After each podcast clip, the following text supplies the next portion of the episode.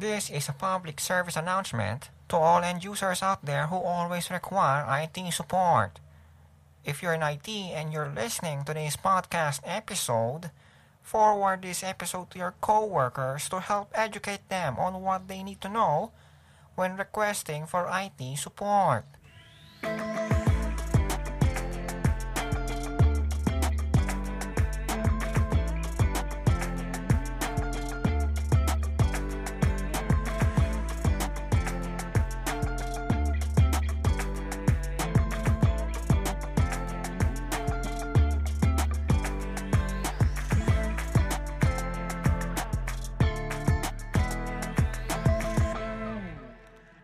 Hello and welcome sa Mongkahi, a show that provides suggestions to help you survive this crazy IT world and become a functioning adult.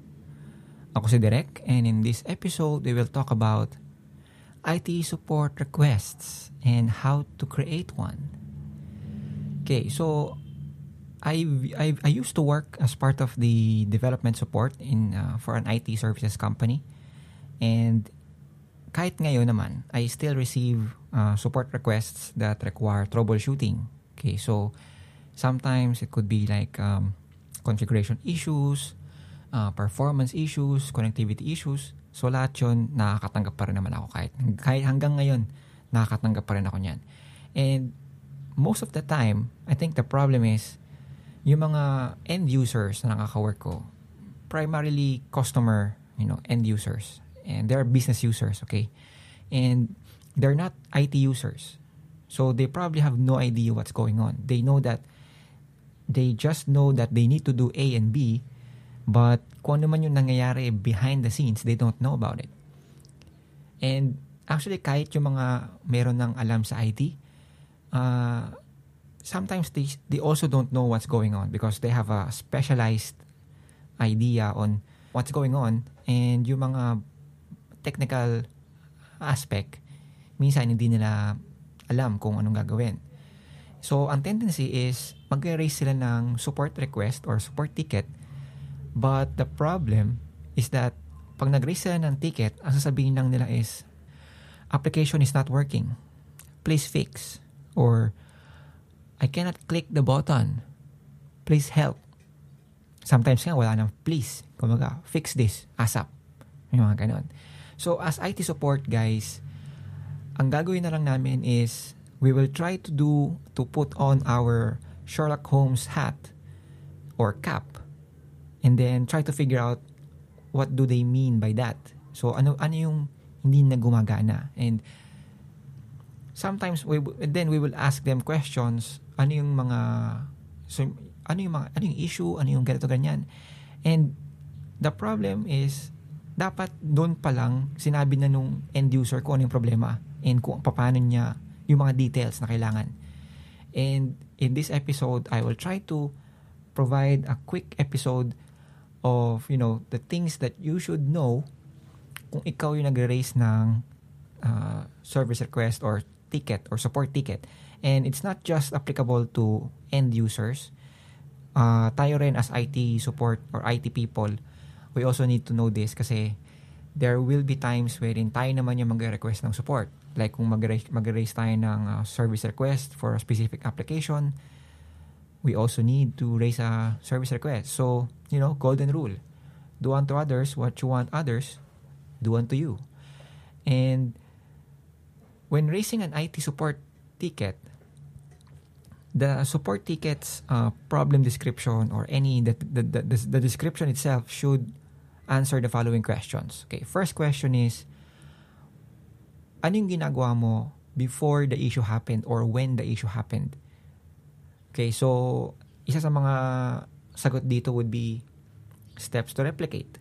Kasi uh, sabi nga natin, kung yung mga end users or yung ibang IT users eh, familiar sila on how things work on a specific side of the application, yung mag yung mag titingin ng issue eh hindi naman talaga ganun ka-attuned sa mismong application. Ang alam lang nila is database, uh, application layer, Linux, you know.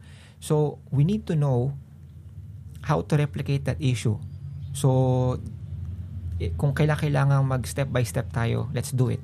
Step 1, log into the system. Step 2, go to this menu. Step 3, enter this ID. And then step step 3, do some changes. And then step 4, uh, save it. And then may encounter mo ng error. So, be detailed as possible kung ano yung nangyari na error. Okay? So, next question is, what troubleshooting have you done for this issue? So, ito na yung, ewan ko kung narinig nyo na to sa isang TV show before. Have you tried turning it off and on again? Nag-try ka na ba mag-restart? Kasi sometimes restart can fix somehow almost every issue in the planet. I don't know why. Kung po pwede nga lang, sa ganito rin ang gagawin natin sa mga problema sa mundo eh. Pero no. But anyway, beside that's beside the point. The point is, sabihin mo sa akin kung ano yung mga investigations or troubleshooting na ginawa mo for for this issue. Para if kung 'di ba? So, kung alam kong nagawa mo na 'yon, hindi ko na papagawa sa iyo 'yon kasi ginawa mo na eh at alam mo na hindi pa rin gumagana. Pero you have to be very transparent kung ano talaga yung ginawa mo kasi apparently yung iba pag sinabihan silang mag-shutdown or mag-restart ng machine, ang ginagawa lang nila, nagla-log off lang sila, hindi sila nag nagre-restart. So, make sure na you specify kung ano talaga yung ginawa mo para alam namin or alam ng IT support kung ano yung i-advise namin sa iyo. 'Di ba? Kapag ang doktor, kapag lumapit ka sa doktor at sinabi mo masakit ang ngipin mo, sasabihin mo kung anong ngipin yung masakit, 'di ba? Bibigyan mo ng detalye. Sabi mo, kumain po kasi ako ng ice cream kahapon, sinipon ako ganito, ganyan. Sasabihin mo lahat ng details. Kahit pa alam mong hindi siya relevant, sabihin mo na rin. Kasi it can be na, you know, you might think that it's not relevant, but somehow it is. So, that's what I'm saying. Another thing is, if you're working on an web application software, try mo muna kung nakapag-try ka na ng Firefox, uh, Chrome, or, you know, have you tried different browsers? See, try to give us details on how you fix that problem. Okay? Next question is, how long has this been going on? Kailan mo unang na-experience yung problema? Kasi, kaya namin hiningi yung, pro- yung detail na yon kasi kailangan namin makita sa logs. Kasi sometimes, when you request a, a support saying, hey, may issue ng ganito, parang ang bumiglang bumagal, we need to know anong oras mo na-encounter yon Kasi, we will try to check that against server stats database stats, application logs, to see kung ano ba yung nangyaring event during that time. Kasi minsan sasabihin nila, ah, bumagal yung system. Nya. Ganun sila magsalita. Nya. And, ay, yung pala, may tumatakbong batch. May tumatakbong background job na nagtitake ng almost all the database resources or all the server resources. So, yun yung isa sa mga kailangan naming malaman para alam namin kung anong, anong titingnan namin. Kasi pag sinabi mo lang, ah, nagbagal, tapos hindi mo naman sinabi sa amin kung kailan, manghuhula lang kami. Sasabihin namin, ah, kasi may tumatakbong job. Yung pala, ay hindi, hindi naman tumatakbo yung job na yan eh, kasi ganitong oras ko tinakbo. So, hindi maganda, hindi tuloy malinaw yung, nang, nanguhula lang tuloy kami kung ano yung titinan naming logs or uh, stats. Okay? Next would be ano ba yung working behavior? What's the expected result? Isa, isang part to nung, actually, pwede mo rin sabihin ito dun sa steps to replicate na question eh. Na tipong, uh, step 4 or step 5, click save. Dapat masisave yung record, pero hindi na save. Nagkaroon ng error. So, kailangan namin malaman yun para pag na-test namin, we would know na okay, na-fix na yung issue And that's because we tried doing X and Y and Z. ba? So alam namin na na-fix na kasi alam namin yung working uh, behavior niya or expected result. That yung mga small details na sinasabi ko kanina, you know, those are very important things.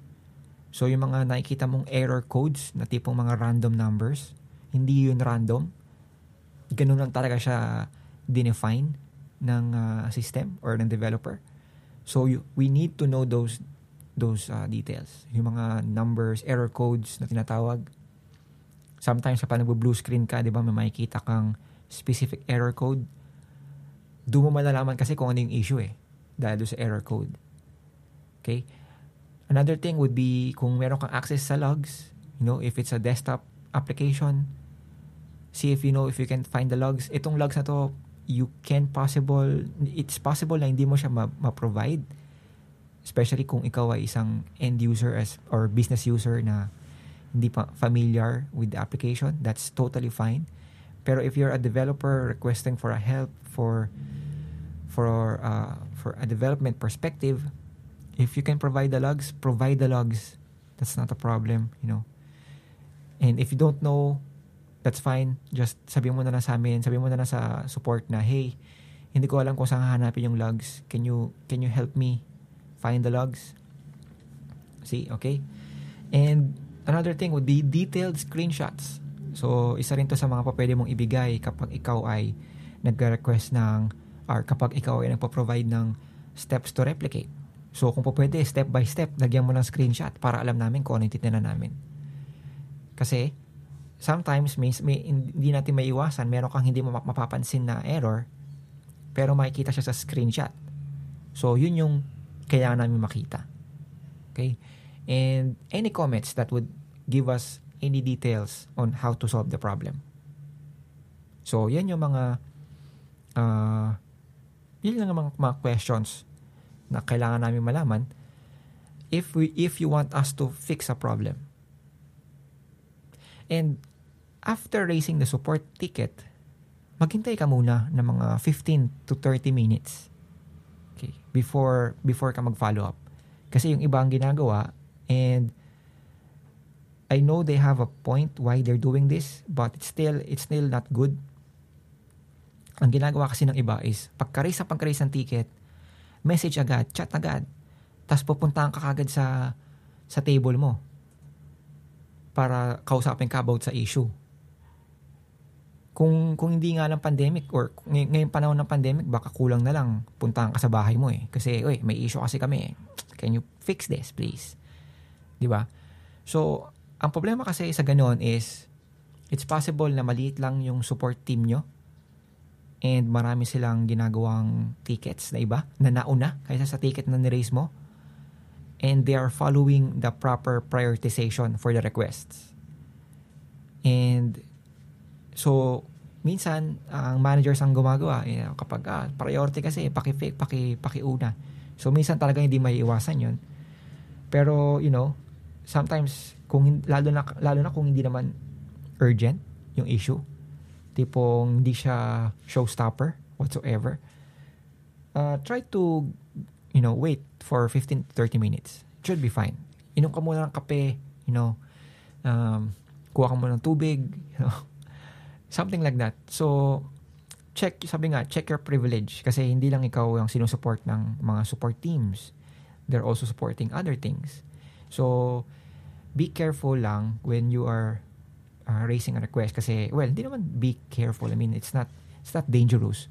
I'm just saying na be considerate sa support team nyo. Kasi, the more na pinipilit mong imadaliin yung isang task or issue, and then uh, suddenly makikita ng uh, support team na hindi pala hindi pala urgent, markado ka na markado ka na kasi uh, for sure, next time na mag-raise ka ng support, mas lalo ka na lang di, di napapansinin.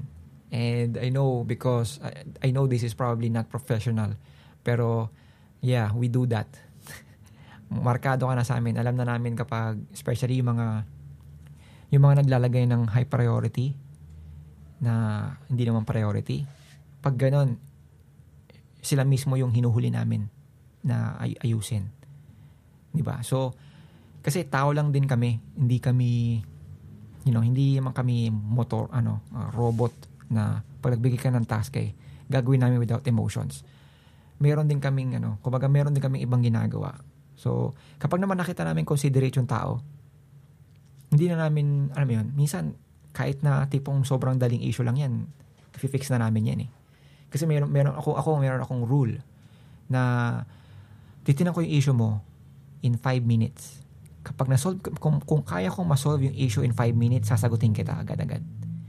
Pero kung if it's going to take more than 5 minutes, sorry, kailangan ko sumunod sa sa queuing system. Kung ano yung una kong dapat gawin. And sometimes, uh, ayun nga, first in, first out yung mga ginagawa namin. Or minsan, depende pa rin syempre sa prioritization. Kung sino yung dapat talaga mauna. Kung sino yung urgent. Di ba? And the problem is, kapag lahat urgent, walang urgent. So, that's just the way of things sa support sa IT. And um, I think what I'm trying to say here is that uh, try to be considerate, try to be uh, understanding, try to help us help you. You know, kung meron ka mga information na tingin mo eh, importante to fix the issue, let us know. Kasi, mas makakatulong sa amin yon kung masosolve namin agad, well, actually, pabor sa yun kasi masosolve namin agad yung issue mo kung binigay mo sa amin yung yung mga mga details na kailangan namin, di ba? Kasi unless nag-raise ka lang talaga ng service ticket para ipasa sa amin yung trabaho hanggang habang ikaw ay nagkakape. So, may mga ganun din kasi. So, I think that's it for this episode. You know, hopefully, uh, you learn something in this episode. Especially, well, I think this also, uh, this also applies sa atin sa IT. Kasi minsan, nakakalimut din tayo when we are raising service requests. Uh, try to find, you know, all the details you need that you think makakatulong sa sa support team. Kasi ang at the end of the day, ang kailangan natin talaga is ma-fix yung problema. And we cannot fix the problem if we keep on guessing, guessing, guessing. Okay. Thank you again for your time for this um, this episode and uh, I'll see you again next week.